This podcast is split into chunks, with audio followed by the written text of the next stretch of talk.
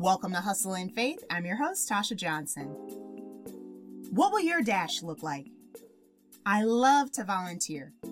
I especially love volunteer events where I get to tutor children. And I recently had the opportunity to discuss careers in STEM, which stands for Science, Technology, Engineering, and Mathematics, with Chicago seventh grade kids at a primarily Latino school. Now, the kids at this part of the city oftentimes don't have access to many of the tools and resources that kids who are educated in the suburbs take for granted, myself included. Positions in STEM aren't filled by people that look like these kids. Many STEM positions are filled by Caucasian males, and many of the students in this class were Latino or African American. Now, these kids were so excited to learn about career options that they didn't even know existed. Seeing the look of excitement on their faces brought joy to my heart. Every time I volunteered events like this, I can't help but think about how fast time goes by. I remember sitting in those same seats like it was yesterday. I remember feeling like I was on top of the world. Many of the skills that I possessed, I didn't even realize were talents. I just felt like I could do and be anything in life. However, as I got older, somewhere along the way, that zeal for life began to fade. I'm sure many of you feel the same way. As you get older, you start accumulating more and more responsibilities like bills and kids, and all those hopes and dreams quickly fall by the wayside. Now, my dad passed away when he was 43 years old from colon cancer. He was born in 1960 and passed away in 2004. Many times when we look at an obituary or headstone, we look at their birth date and their date of death. But what about the dash? Also known as that little hyphen in the middle. That dash is more than a punctuation, it's our life. What will your dash look like? The year that my dad passed away was the same year that I graduated from college, and I vowed that I would live a life of no regrets. Yet, inadvertently, by not pursuing or honing in on the talents that God gave me, left me with some regrets. Now, to get rid of my regret and regain what I had lost by not utilizing my talent, I decided to let God guide me. I want my dash to be filled with peace and happiness. Last year, when I turned 35, I decided to make a wholehearted effort to create my ideal life. However, it became very clear to me that this type of life is impossible without God. I was unemployed at the time, so I had plenty of time to reflect and rediscover my passions. Even though that was an extremely tough period in my life, it gave me the time I needed to reflect on my dash. My unemployment was a much needed wake up call. Fast forward to 2018, God helped me to rediscover my passions and hone in on my talents that He gave me. My point of this episode is to share the love. Here are some of the steps that I use to align my soul with Christ. Number one, I close the door to fear. You can't experience success with a fearful mindset. Fear is a destructive spirit. It's impossible to succeed with this mindset.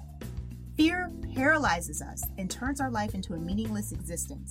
This is why God demands us to close the door to fear in 2 Timothy 1 7. In order to do this, we must speak spiritual words that are filled with the power of God and watch out who we hang out with because fear is contagious. 1 Corinthians 15 33 through 34. This way, we will not give Satan an opportunity to enter our life. And that's Ephesians 4 27, Proverbs 18 21. I cannot stress enough. Satan can't fill our mind with negativity unless you give him permission to do so. When you're on the path to rediscovering your talents, Satan is going to create all sorts of mental and physical obstacles to keep you from succeeding. Number two, I filled my soul with God's Word. The only way we can free ourselves is by filling our soul with the Word of God. God's Word is the only thing that can give you the stamina to keep going and tear down all the obstacles that stand in our way. The more you fill yourself with God's Word, this will slay all those demons that try to deter you. Being filled with God's Word is the only way His blessings are going to start chasing you down, like in Deuteronomy 28 2. Why? Because God rewards those who seek Him first. I can personally attest to this fact. God has been dropping blessings at my feet like crazy lately. I've always been told that I have a nice voice. Never thought much about it until last year. I was given the opportunity to do a voiceover project, and that completely transformed into a fairly decent side hustle for me. Now, I've always been told that I'm very thorough and I have a gift for explaining things, which is one of the reasons why I started teaching English online. Now, God has given me an overflow of blessings in this area and so much more. I work full time, and many of my students are located overseas, so unfortunately, I'm constantly turning people away. If I had more time, I know my day would be jam packed with students.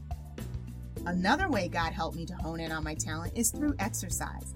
I love to exercise. Anyone that knows me knows that I love to exercise.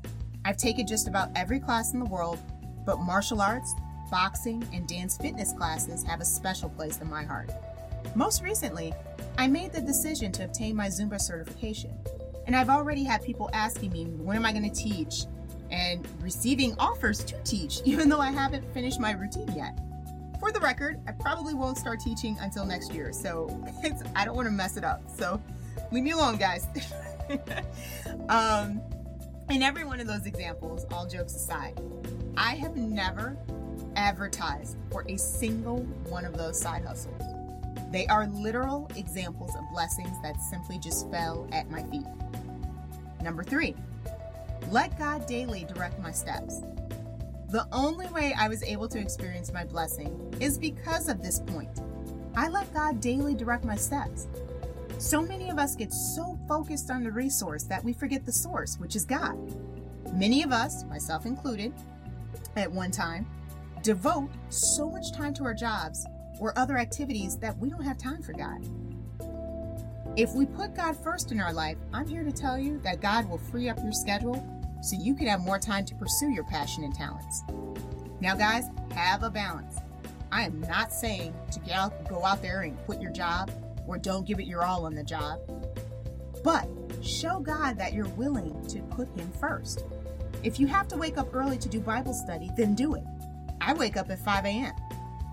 Don't give God your leftover time. Start your day with Him. In doing so, you're going to start to see a major change in your perspective in your life as a whole. Putting God first, these things are going to start working out in your favor because God will cause all things to work for your good. Romans 8:28. Number 4. After doing the aforementioned, God showed me how to hone my God-given talents. If you put God first, He's going to work out your schedule so you can enjoy the abundant life that Christ came to give us. God provided me with the resources and people in my life to help me take my talents to the next level. Now, I know for a fact that the next chapter of my life is going to involve all the talents that I've mentioned intersecting and one day becoming my main hustle. Now, things don't always happen overnight, so don't get tired of doing the right thing. Don't give up. Remember, God's timing is perfect. Galatians 6 9. Just know that your talents will materialize at the right time. And last but not least, I'm using my talent to help others rediscover theirs as God leads me to my destiny. There are so many people hurting in this world, so since two of my talents are my voice and my love for writing, this podcast is one of my ways to give back. I want you to feel the joy that I've been able to feel this year as a result of finally rediscovering the talents that God gave me.